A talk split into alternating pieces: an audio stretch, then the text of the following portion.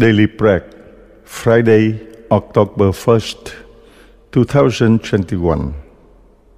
Friday of 26th week in Ordinary Time.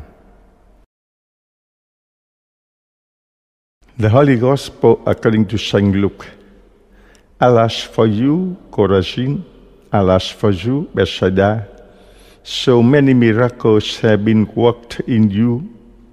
If the same miracles have been performed in Tyre and Sidon, they would already be sitting in ashes and wearing the sackcloth of repentance. Surely of Tyre and Sidon, it will be better on the day of judgment than for you. And what of you, city of Capernaum? You, you will be lifted up to heaven. You will be thrown down to the place of the dead.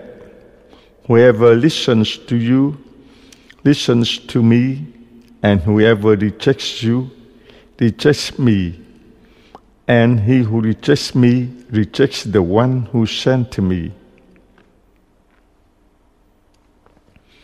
The Gospel of the Lord.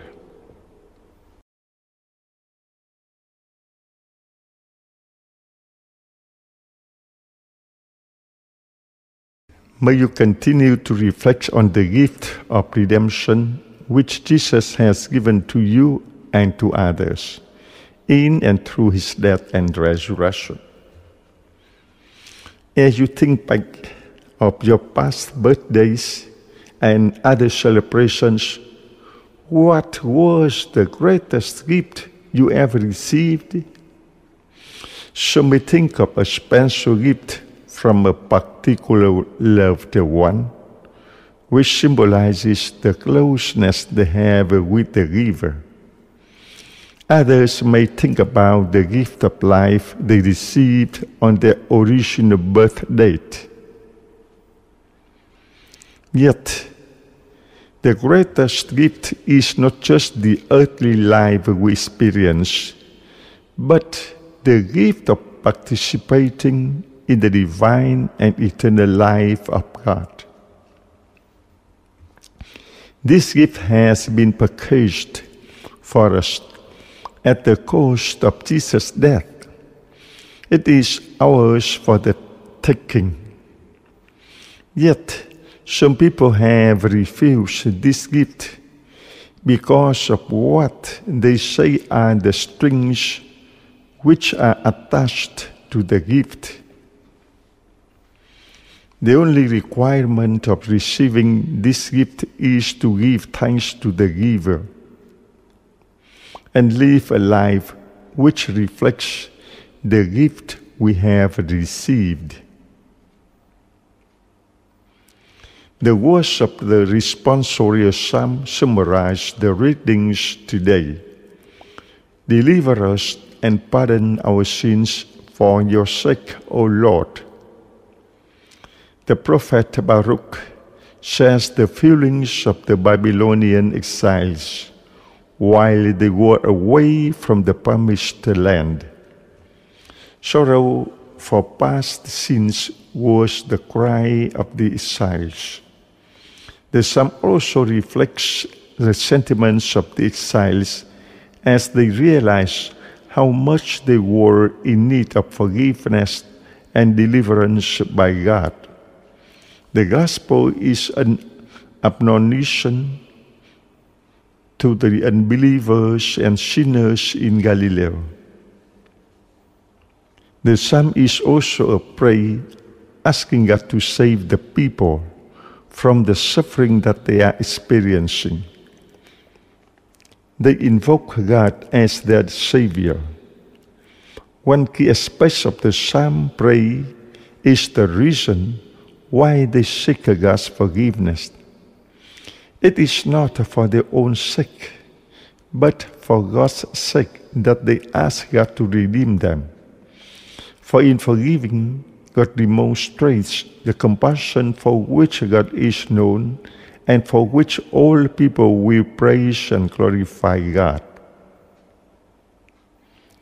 During Jesus' ministry to people living in Galilee, he met a certain amount of rejection and disbelief. In the gospel today, Jesus condemns the lack of faith of the people in spite of the fact that Jesus has performed the great signs in their midst. He commands that the known sinful people of old would have turned their lives around. If they had seen and heard all that Jesus was doing and saying. The pericope ends with Jesus reminding his disciples that when they proclaim the good news and are met with rejection, the rejection is not just of the disciples and their message, but of Jesus and his Abba Father. It is never easy to be reminded that we fall short of what God expects of us. We all miss the mark. The translation of one of the scripture words for sin. We are all in need of God's forgiveness. Part of what it means to be a true believer in God is to realize who God is and who we are in God's sight. We are sinners in need of forgiveness. God is the perfect one who deserves more than our sinfulness. We are in need of deliverance and pardon. As make humans, we can never satisfy the wrong that we have done by any of our own deeds. The one who has been rejected by our sinfulness is divine, and therefore the only one who can bring about the restoration of the relationship with God is one who is also divine, that is God. Yet, since those who have sinned are human, so the one who heals the broken relationship must also be human. It is thus that the true Redeemer and Savior of the world's sinfulness has to be both human and divine. Jesus is the Savior of all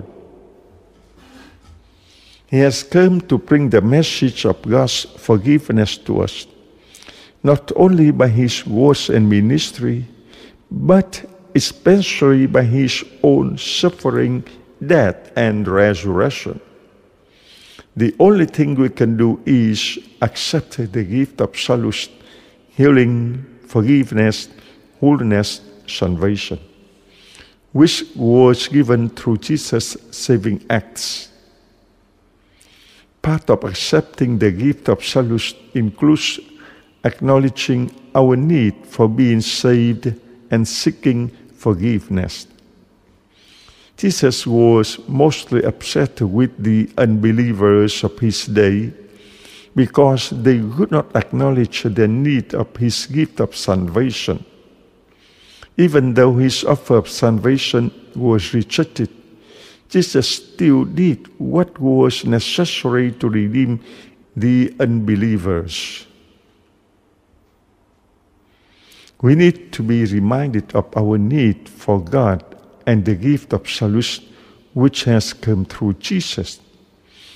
We must continue to seek God's forgiveness and deliverance, not just for our own sake, but for the reason of giving all the glory and honor God deserves for being the saving, redeeming, loving God that God is.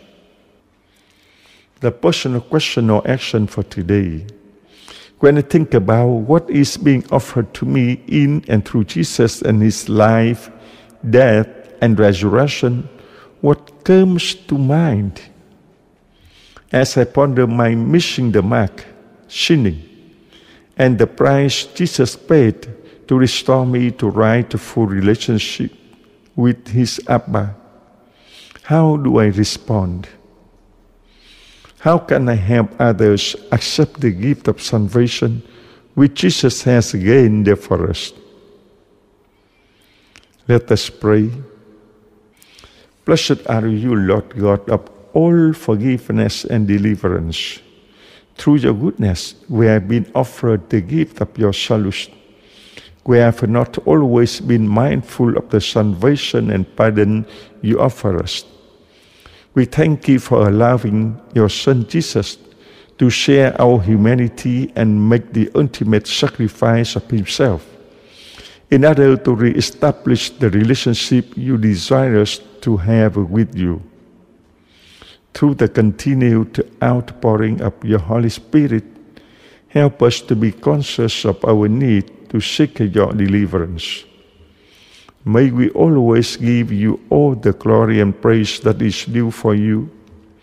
We make this pray in the name of Jesus, your Son and our brother, our Savior and Redeemer, who has suffered, died, and is risen, and who is living and reigning with you and the Holy Spirit, our one and only God, forever and ever. Amen.